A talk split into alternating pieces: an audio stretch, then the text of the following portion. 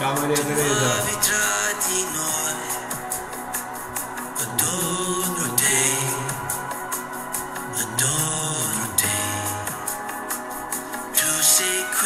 Un abbraccio dalla Germania, ciao Gabriella, buonasera Mimma, ciao Rosario.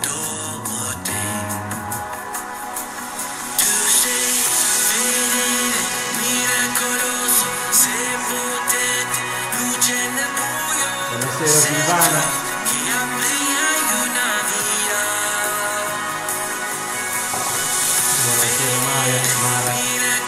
Ciao bella! Buonasera Emanuele!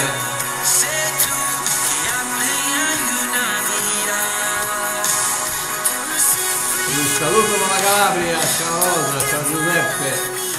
Buonasera Luisa! Buonasera Nuccia! Buonasera Salvo dalla Sicilia! Buonasera Sandro! Ciao Francesca, ciao Tiziana.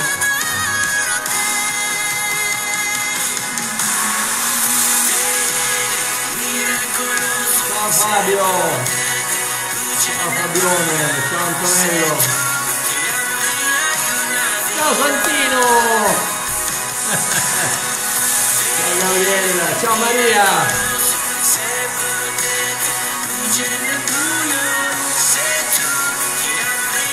Buonasera Luccia, un saluto dalla Sicilia, buonasera Anna Maria, buonasera Rita, pace Vita, pace Duilio.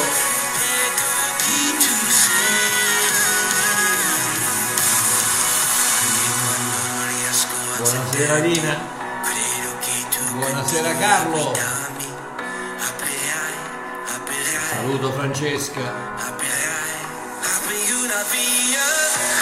Ciao Santino, ciao Dorotino, ciao bello. Ciao Gaetana. Ciao Gisella. Ciao Carlo. Ciao Antonella. Buonasera Roberta. Saluti da Bari, ciao Nicola. Buonasera Duilio, buonasera Adriana, ciao Cinzia,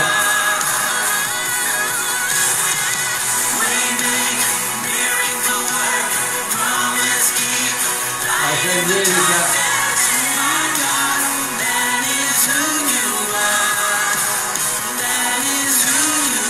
ciao Francesca, buonasera Francesca, buonasera.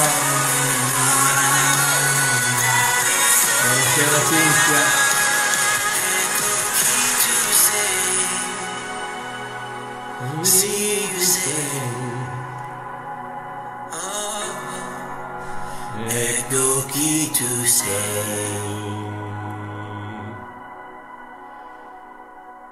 Eccoci qua, pace, grazia e buonasera a tutti. Stasera un titolo un po' strano, un video un po' strano, un video diverso e un titolo, dal titolo un po' strano, esistenzialismo contro religionismo. Diciamo, per un video di Babbo Mario un titolo un po' strano, ma non vi preoccupate, alla fine vedrete che il contenuto è e rimane molto semplice, perché Babbo Mario non si scappa, la semplicità è l'anima del commercio. Ok, vediamo prima di tutto di identificare cos'è l'esistenzialismo, e qui ci tengo a precisare che non sono un filosofo, uno studioso e nemmeno un esperto conoscitore di questa dottrina. Col fatto ho ricercato un po' ciò di cui avevo bisogno e ho trovato abbastanza materiale da formare una mia opinione in merito, che non è senz'altro esaustiva, ma mi aiuterà a dire ciò che voglio dire. Il principio fondamentale dell'esistenzialismo, che praticamente non è altro che la filosofia dei Sadducei di 2000 anni fa e quella degli umanisti del giorno d'oggi, è che l'esistenza precede l'essenza per gli esseri umani. Cosa vuol dire? Messa semplicemente, l'esistenzialismo antepone l'esistenza all'essenza, mette ciò che fai prima di chi sei. In altre parole, la tua importanza è basata sulla tua esistenza e non sulla tua essenza. Ergo sostiene che poiché non esiste Dio, l'esistenzialismo non crede in Dio, perché poiché non esiste Dio o qualsiasi altra forza trascendente, l'unico modo di contrastare il nulla della nostra essenza, perché questo è quello che crede l'esistenzialista, è che l'essenza è, non esistendo, non avendo valore, è un nulla, è un vuoto, un vacuum. E quindi trovare, per poter contrastare il nulla della nostra essenza e quindi trovare un significato nella vita, è abbracciare che cosa? L'esistenza, cioè in altre parole creare la nostra personale felicità con quello che noi stessi riusciamo a realizzare. Questo in due parole semplici alla Babbo Mario. Jean-Paul Sartre, il filosofo francese vissuto nel secolo scorso, che fu una delle figure predominanti nello sviluppo dell'esistenzialismo, disse questo: l'uomo non è altro che ciò che fa. L'uomo sarà innanzitutto quello che avrà progettato di essere. Che tristezza, ragazzi. Per farvi un esempio della tenebra che circonda questo tipo di filosofia, pensate che dall'esistenzialismo poi è uscito il nichilismo, cioè il nullismo. Se l'esistenzialismo c'ha una candela accesa, il nichilismo spegne la luce completamente, soffia sulla candela e non se ne parla più. Quindi, per farvi un esempio della tenebra che circonda questo tipo di filosofia, l'opera forse più importante che Jean-Paul Sartre ha scritto si intitola Nausea, nel 1938, quindi immaginatevi che gioia, che gioia che c'è a essere esistenzialisti.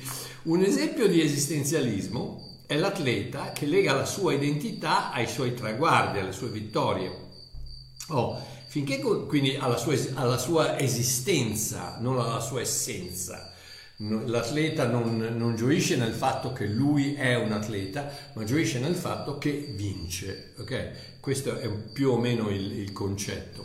Finché continua a vincere si sente bene e la vita è bella, ma il giorno che fa un incidente, rimane paralizzato e non può più gareggiare, tutto il suo mondo crolla e lui precipita nel fosso mortale della depressione. E questo è la fine dell'esistenzialismo, perché alla fine ciò che fai non può sostenere una vita di felicità e di pienezza, perché prima o poi non lo puoi più fare. È semplice, no? Quindi il calciatore sta bene quando fa gol, l'imprenditore è soddisfatto quando vince l'appalto, l'attrice è felice quando riceve il ruolo di protagonista nell'ultimo film. Quindi sono appagato perché faccio gol, mi arricchisco o perché divento famosa. E siccome lego la mia felicità al mio successo e il mio successo a quello che ho progettato di essere, come afferma Jean-Paul Sartre, sono disposto a fare che cosa? A doparmi, a pagare le bustarelle e andare a letto con il regista, perché quello produce quello che faccio produce il successo, seppur temporaneo, della mia esistenza, e quindi mi dà una ragione di vivere che non avrei se non avessi l'esistenza.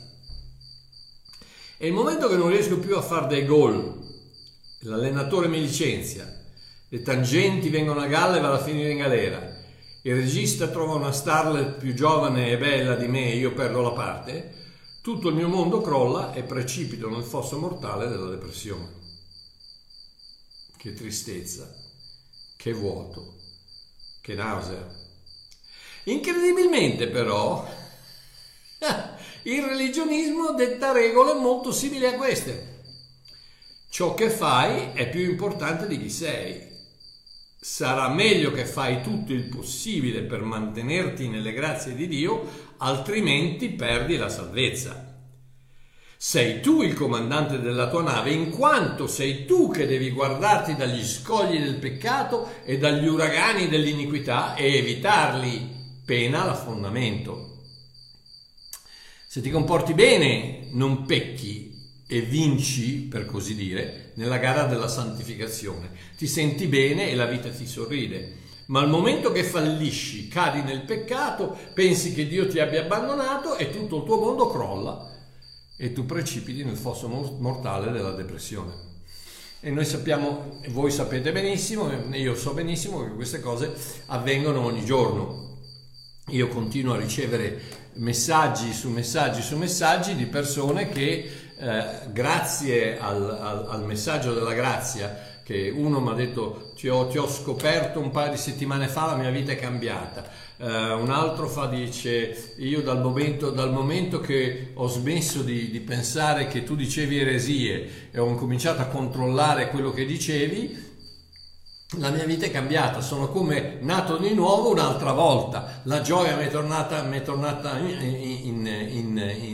in casa e adesso non sono felice, sono soddisfatto. Perché il messaggio della grazia, l'opposto del messaggio della grazia, appunto l'esistenzialismo con il religionismo attaccato insieme. Perché tutte e due funzionano su sei di successo per quello che fai, mentre invece la grazia dice sei di successo per quello che ha fatto Gesù e quindi per chi sei, non per cosa sei, non per cosa fai. Questo è il religionismo. Tu vali per ciò che fai e non per chi sei, proprio come l'esistenzialismo. E questa è la triste situazione della Chiesa di oggi in generale. Invece di fornire al mondo l'unica cosa di cui il mondo ha un disperato bisogno, che è la speranza, parliamo di leggi e comandamenti, dottrine, dettati, comportamenti giusti e comportamenti sbagliati. Il messaggio generico predicato la domenica è unicamente destinato a aumentare la conoscenza delle regole da parte di una comunità che è già fin troppo piena di regole. Nella follia totale che riempie il nostro pianeta, che permea il nostro pianeta, in questa particolare stagione della storia, il mondo ha bisogno di sentire un messaggio diverso dall'esistenzialismo del religionismo. Tu sei ciò che fai e se non lo fai bene non sei nessuno. Questo è, pensateci, questo è il messaggio del mondo di oggi. Il tuo valore, il tuo significato, la tua importanza sono basati non su chi sei, ma su quello che fai. Se sei bello, se sei bella, se sei attraente, se danzi bene, se canti bene, se fai gol, se sei ricca, eccetera, eccetera. Se fai le cose bene, allora hai un rispetto, hai un significato, eccetera. Ma se per caso sei una persona normale come me, come te, che facciamo quello che facciamo perché facciamo il nostro meglio, ma non abbiamo grandi picchi di bellezza o di ricchezza, teoricamente dovremmo essere non soddisfatti.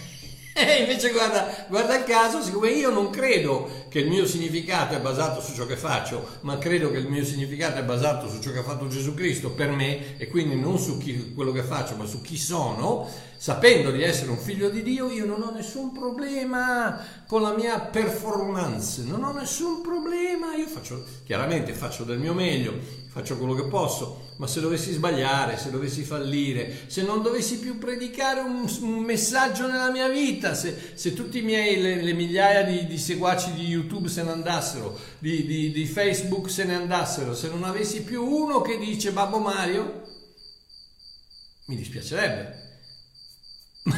Ma non mi interessa per niente, perché il mio valore, la mia felicità, il mio significato non è basato su quello che faccio, è basato su quello che lui dice che io sono, anzi su lui che è qui dentro, non è là, è qui, che mio padre dice che io sono, e quello mi basta. Paravan paravan. Tornate un attimino alla tentazione del diavolo quando gli ha detto Gesù di trasformare le pietre in pane. nel deserto in Matteo capitolo 4 e vedrete che quello che gli ha detto di fare è stata la stessa cosa che ha detto di fare ad Adamo ed Eva. Provate, fate qualcosa per provare quello che siete, perché loro erano già figli di Dio e quindi erano già come Dio, e il diavolo gli ha detto: volete essere come Dio, fate qualcosa. E gli ha detto a Gesù: vuoi essere come Dio? Trasforma questo pane, queste pietre in pane. Trasforma l'immagine della legge, la pietra, in pane, l'immagine della vita, che era esattamente quello che Gesù era venuto a fare. Ma forzato dal diavolo, Gesù gli dice: no, guarda che non hai capito niente, io non sono il figlio di Dio perché devo provarlo, no, sono il figlio di Dio perché l'ha detto mio padre ieri nel Giordano, quando ha detto: questo è il mio amato figlio e di cui io mi compiaccio. Quindi l'ha detto papà, io ci credo, basta, non mi interessa niente quello che dici tu, quello che dice il mondo, quello che dicono i discepoli, quello che dicono i farisei, quello che dicono i sadducei, quello che dicono i napoletani, non mi interessa niente, papà ha parlato, punto e basta. È la stessa cosa, è quella: io sono quello che sono perché sono chi mio Dio ha detto che sono. Quindi un messaggio che dichiara il tuo valore, il tuo significato, la tua identità non sono legati a ciò che fai ma chi sei, e non esiste posizione più essenziale, ubicazione più elevata, identità più importante dell'essere figli di Dio per grazia attraverso la fede. Pietro ci incoraggia in 1 Pietro 3,15 dicendo: siate sempre pronti a rispondere a vostra difesa a chiunque vi domandi spiegazione della speranza che è in voi, con mansuetudine e timore. L'unico balsamo per la cecità di questo totale, di questo mondo, la pazzia totale di questo mondo, è la speranza di un'alternativa all'esistenzialismo. Nel 1967 i Beatles, chi è che si ricorda dei Beatles? Ragazzi, qualche volta parlo a dei ragazzi dei Beatles e chi?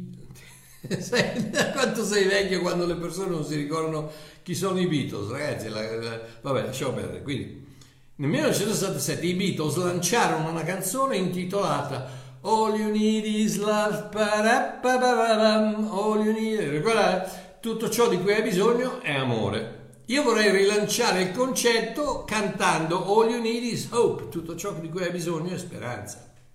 Sapete che dicono che puoi andare avanti 5 minuti, 5, 6, 7, 8 minuti senza respirare, puoi andare avanti 5, 6, 7 giorni senza bere acqua, e puoi andare avanti 5 settimane senza mangiare, ma non puoi andare avanti 5 secondi senza sperare, perché la speranza è il motore della vita. Ecco perché l'esistenzialismo produce il nichilismo, l'esistenzialismo produce la nausea, la totale l'assenza di vita. Perché?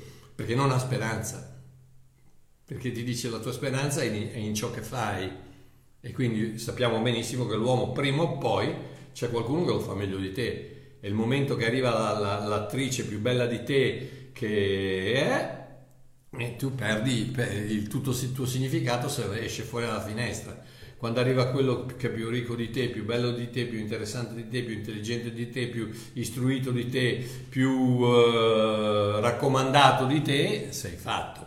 Se tu non hai il senso del tuo valore in chi sei, ma l'hai messo in quello che fai, che è la stessa cosa del religionismo.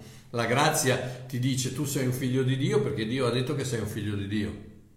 Il religionismo dice: tu sei un figlio di Dio sempre che mantieni la tua posizione e ti tieni duro la salvezza.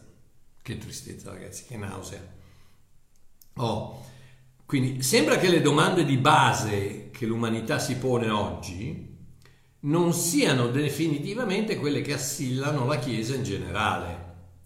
Esempio, l'umanità vuole sapere chi sono, qual è il senso di questa vita, c'è una speranza per il futuro, cos'è la morte, esiste veramente un Dio o sono tutte favole? Queste sono domande reali di persone che ogni giorno cercano di portare a casa una pagnotta da mangiare, che cercano in qualche modo di lottare questo maledetto virus demonico che ha distrutto le economie mondiali cinese, che ha, scusate che ha distrutto le economie mondiali e che ha fatto man bassa di famiglie, di economie, eccetera, eccetera. Persone che cercano di resistere, non si chiedono, queste sono le domande che si chiedono: chi sono, qual è il senso di questa vita, c'è una speranza per il futuro, cos'è la morte, esiste veramente un Dio o sono tutte favole? Invece la Chiesa fa domande del tipo: la donna deve portare il velo in chiesa, ma la salvezza è per sempre o si può perdere? Quanti giudizi ci saranno? È giusto che io paghi la decima alla mia comunità? Le donne possono fare il pastore? Bisogna rispettare il sabato o no? Quanti chiodi c'erano nella cassa da morto di Ezechiele? Ma chi? Eccetera, eccetera, eccetera. Tutte domande che sembrano importanti al cristiano medio, ma che non hanno alcuna pertinenza o importanza con la vita di tutti i giorni della gente in generale. Ed ecco perché il motivo per il quale la maggior parte della Chiesa è così irrilevante agli occhi del mondo. Vi rendete conto? Vi rendete conto che non ne importa niente al mondo se la donna deve mettersi il velo piuttosto che l'uomo ha l'autorità, piuttosto che il pastore, che la donna non può fare il pastore, piuttosto che quante trombe hanno suonato nell'Apocalisse, quanti ragazzi, non ne importa niente. Loro vogliono sapere: come faccio ad andare avanti? Ho speranza per domani? Ecco il motivo per il quale la maggior parte della Chiesa è così irrilevante agli occhi del mondo. Sapete perché? Perché la Chiesa risponde a domande che nessuno le ha fatto. Affronta quesiti che la gente non si pone e risolve problemi che non interessano a nessuno. E continua a sedimentarsi nei suoi locali blindati, chiamati comunità, dove solo i suoi adepti hanno diritto d'accesso, invece di portare la luce del Vangelo nella tenebra di fuori, dove c'è bisogno immediato, perché è una questione di vita o di morte, ragazzi. Questo mondo sta morendo, vi rendete conto? Non so se ve ne siete accorti, ma questo mondo sta morendo. La speranza viene piano piano schiacciata dalla mancanza della realizzazione che esiste un creatore, che esiste un Dio d'amore, che esiste un essere superiore che ti può abbracciare e che ti può sostenere. E se tutto quello che pensi è che sei sceso dall'albero della scimmia e se non sei altro con la branca dei primati e che tuo zio era un gorilla, che speranze hai? Ma quale speranza hai? Se tutto quello che pensi è che un giorno vai a finire a 1,5 metri sottoterra e i vermi ti mangiano, ma che speranza hai? Cos'è che ti fa svegliare la mattina? Cos'è che ti fa andare avanti? Se non hai una speranza che ci sia qualcosa d'altro, che ci sia qualcosa di più importante. E l'unica cosa che ti può portare questa speranza è la grazia di Dio, perché senza la grazia di Dio cadi nel religionismo, che è una forma di esistenzialismo religioso. Noi gridiamo al mondo dalle quattro mura delle nostre comunità: venite, venite, venite! Mentre Gesù in piedi sulla soglia della comunità che ci incita a dire: andate, andate, andate. Noi diciamo al mondo: venite, e Gesù ci dice: andate. Perdonatemi se sembro un po' duro con la Chiesa, ma sono proprio stanco di vedere la mancanza totale di rispetto che il mondo ha per il cristianesimo in genere. Quasi ogni sera vedo la televisione, vedo il deviato sessuale, cos'è? Un prete. Nella storia dell'assassino che uccide, cos'è? È il pastore evangelico. Mamma mia, ragazzi, questo mondo si sta facendo le beffe della Chiesa. E noi andiamo avanti con i nostri culti e va: alleluia, alleluia, shakarabandarabassonduraba, Signore. Scusatemi, perdonatemi, ma ragazzi, proprio veramente. E per quale motivo il mondo si beffa del cristianesimo in genere? Perché la Chiesa insiste a presentare al mondo la piattezza della sua particolare visione della religione cristiana, piuttosto che puntare il riflettore sulla bellezza dell'autore del cristianesimo, Gesù Cristo. E finché tu metti l'attenzione su quello che dice la Chiesa, non interessa niente a nessuno. Tu metti l'attenzione su quello che dice Gesù Cristo e vedi che crei tutto un interesse diverso intorno a te. Passiamo anni e anni a dibattere differenze dottrinali, quando tutto ciò che il mondo desidera capire è: c'è speranza per domani? Ma Marchiò, allora cosa dovremmo fare? Vivere! Vivere! Vivere come un essere umano felice di essere in simbiosi con il suo Dio, libero di immaginare, libero di sbagliare, libero di divertirsi, libero di ridere, di piangere, libero di essere nel mondo senza farsi sottomettere dal mondo, libero di godersi la creazione meravigliosa di un Padre meraviglioso. Ah, ragazzi! Libero, libero, conoscerete la verità vi renderà liberi, non liberi di ballare in comunità, ma liberi, liberi nel tuo cuore, liberi di avere un sorriso sulla bocca, sulla faccia anche quando le cose non vanno bene, liberi di ridere, liberi di sbagliare, liberi di peccare. Papà, arrivano le pietrate, ragazzi, una cosa, vabbè, comunque, liberi di peccare, sì, liberi di peccare, perché tu non pecchi mai, giusto? Quindi sto parlando di me, sto parlando di Mario Marchiò, che è libero di peccare. Libero di peccare perché è perdonato una volta per sempre di tutti i suoi peccati, passati, presenti e futuri, quando Cristo è morto sulla croce e ha pagato con il suo sangue. Paravana, è quella la libertà, è quello che mi mette un sorriso sulle labbra, quello che mi mette C'era una pubblicità della Esso tanti anni fa, put tiger in your tank, metti una tigre nel tuo serbatoio. Ragazzi, è quello che adesso cosa c'è? Ce l'avete anche voi come si chiama quel drink? Che c'è anche le macchine, Red Bull. Red Bull, c'è il Red Bull che qui in inglese dicono Red Bull gives you wings, tu bevi Red Bull e voli, no? Io bevo la grazia di Gesù e volo. 1 Pietro 3,15 l'abbiamo letto prima, lo voglio leggere dalla Bibbia della Gioia. Se qualcuno vi domanda la ragione della vostra speranza, siete sempre pronti a rispondere, ma con dolcezza e rispetto, forti della vostra buona coscienza. Quindi come fai a presentare, a puntare il riflettore sulla bellezza di Gesù Cristo, a togliere questa importanza alla conoscenza delle scritture, che sì, va bene, ma lasciamo perdere le regole, i comandamenti, la santificazione.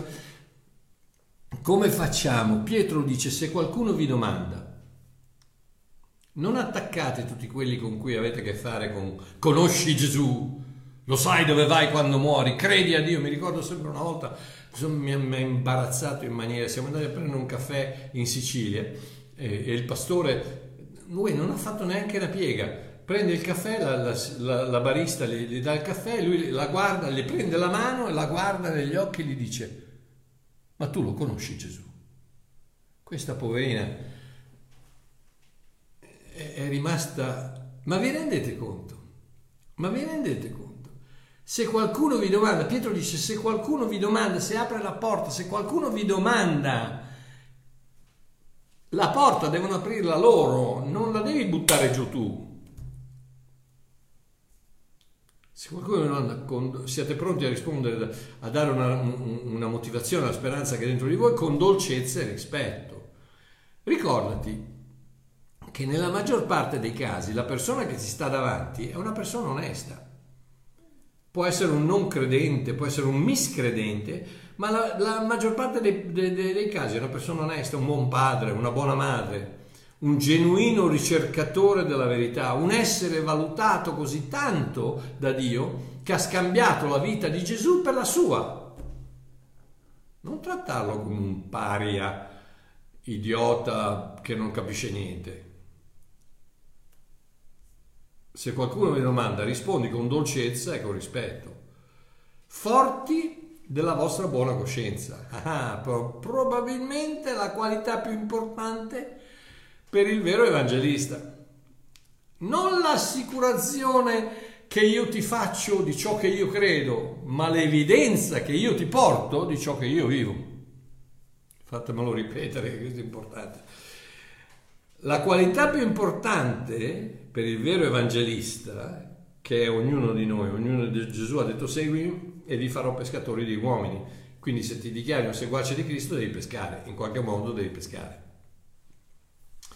Alcuni di voi probabilmente si ricorderanno la conferenza nazionale che feci della Chiesa Apostolica a Salsomaggiore, quando uscii fuori con una canna da pesca che mi usciva da dietro la camicia, e sono rimasti tutti a così, perché la Chiesa Apostolica queste cose non le fa, e sono uscito e gliel'ho illustrato. Vi definite seguaci di Cristo, dovete pescare. Ma non vai a pescare la domenica mattina quando predichi Sì, c'è anche non mi fraintendete, non sto chiedendo di scegliere uno o l'altro, sto dicendo che l'evangelismo più potente che tu puoi mettere in atto non è in chiesa. È là fuori. Dall'altra parte dell'entrata dei locali, fuori nel parcheggio, nella strada, nelle case, dove lavori, dove studi, là è l'evangelismo.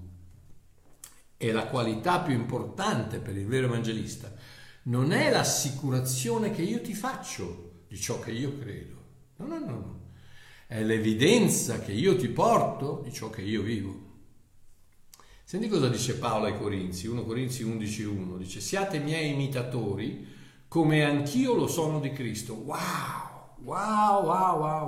Possiamo dire questo? Posso dire io, Manuela, Gerardo, Diego, siate miei imitatori, imitate me come io imito Cristo? Possiamo dirlo? Perché se non possiamo dirlo, stiamo facendo ridere i polli, che non ho mai capito come i polli ridono, ma insomma, quando le cose non sono come dovrebbero, rimane la speranza nei nostri cuori? Quando sembra che tutto vada a rotoli, siamo ancora capaci di sorridere? Quando abbiamo sbagliato e ne siamo pienamente consci, riusciamo a buttarci tra le braccia della grazia e lì restarci al sicuro fin quando siamo pronti a ripartire? Riusciamo a ballare sotto la pioggia? Sì, il mondo ha disperato bisogno della tua testimonianza, ma non quella fatta di parole, quella fatta di vita. Vivi una vita normale, basata su chi sei e non su cosa fai. In casa, all'ufficio, sull'autobus, al bar, in fabbrica, al cinema, a scuola, in pizzeria. Vali perché sei un figlio di Dio. Hai significato perché sei una figlia di Dio. Conti perché il tuo divino Padre ti ama disperatamente. Hai un pregio enorme per quello che sei, non perché fai più o meno bene quello che pensi di dover fare. In questi giorni di Covid, infetta tutti quelli che ti si avvicinano con il virus della speranza. Io sono infettato di speranza, io sono infettato di incoraggiamento, io sono infettato di gioia, io sono infettato di pace, io sono infettato di amore. Dovresti esserlo anche tu, e ognuno che ti si avvicina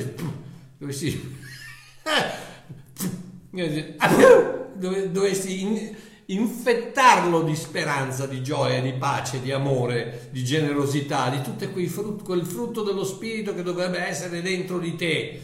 Non quello che dici, che credi, no, quello che vivi perché sei, non perché fai.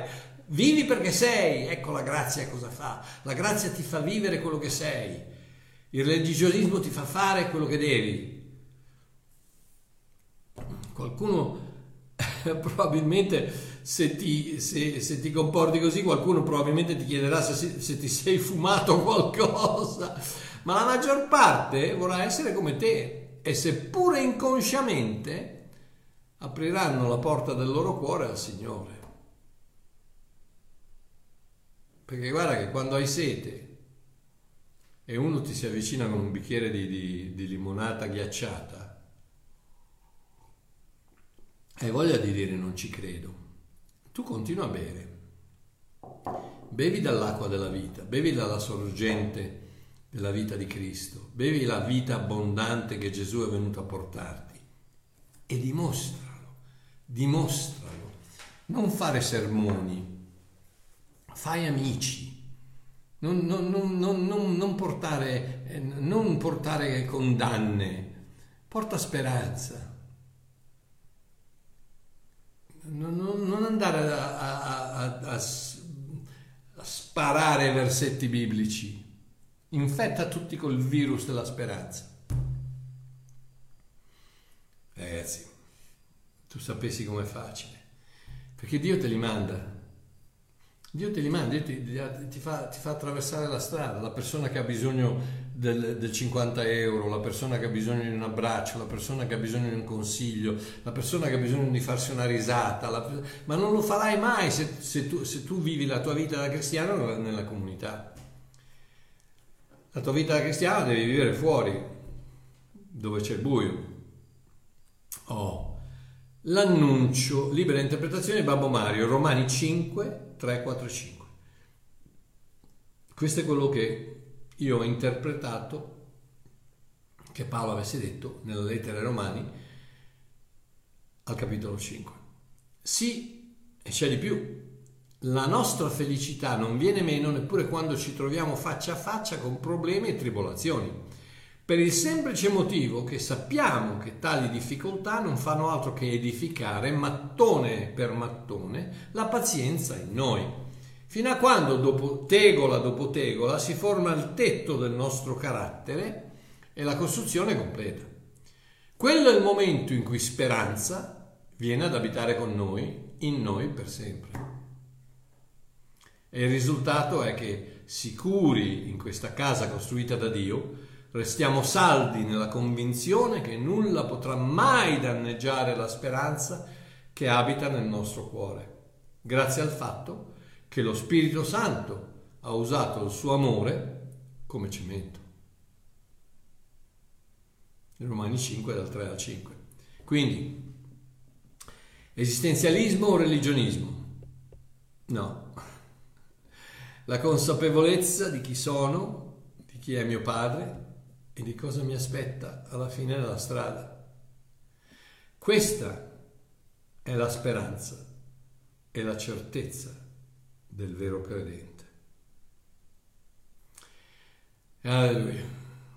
Quindi venerdì non ci vediamo, perché quindi cancellate venerdì sera, perché Celeste e io andiamo a fare i babysitter ai nostri nipotini che mia figlia e mio genero vanno a passare una notte fuori, che ne hanno tanto bisogno. Pensate che mio genero sono 7 mesi che non riceve uno stipendio dalla South African Airways, che è, diciamo, l'Alitalia in Sudafrica. L'hanno distrutta economicamente, questo governo la distrutta economicamente. Sono 8 mesi, ragazzi, 7 mesi che non vola, 8 mesi che non piglia lo stipendio. E quello che stanno cercando, sapete cosa? Questo non c'entra niente con l'esistenzialismo e il religionismo, mi viene voglia di dirvelo. Sapete cosa hanno detto? Hanno detto che a maggio devono ricominciare le operazioni con la South African Airways, ma che vogliono licenziare tutti i piloti bianchi, perché il razzismo è solo da parte dei bianchi, no? E allora vogliono licenziare tutti i piloti bianchi e rimpiazzarli con i piloti neri, perché il razzismo esiste solo, sono i bianchi che sono razzisti, no? I neri non sono mai razzisti. Venite a abitare in Sudafrica per un paio di mesi, poi vedete che ridere. Comunque anche mio genero, poverino, lui 8 mesi che non prende stipendio, appena comprato casa. È una tristezza, ragazzi, è una tristezza. E sapete perché la South African Airways è andata a gamba all'aria? Cose da non credere, perché la bellezza di 11 anni fa il presidente del Sudafrica, che a quei tempi era Jacob Zuma, che adesso sta rischiando di andare in galera per 678 capi d'accusa di frode eccetera eccetera eccetera eccetera, che era il presidente, ha dato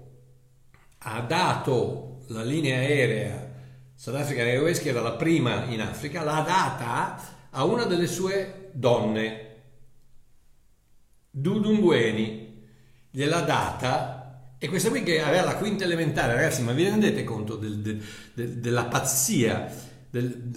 Aveva la quinta elementare, in 10 anni l'ha distrutta completamente. E oggi sono 8 mesi che non abbiamo una linea aerea, gli aerei sono fermi, non vola niente, non succede niente. È crollato tutto, come del resto è crollato tutto nell'educazione, nei reparti medici, nella polizia, ma lasciamo perdere perché sennò, ragazzi, viene una tristezza. E tanto voi in Italia avete un governo meraviglioso, per cui sapete benissimo che va tutto bene. La stessa cosa che è successa in America, un governo favoloso. Ok, andiamo avanti. Quindi vi dicevo, venerdì niente, ci risentiamo lunedì prossimo.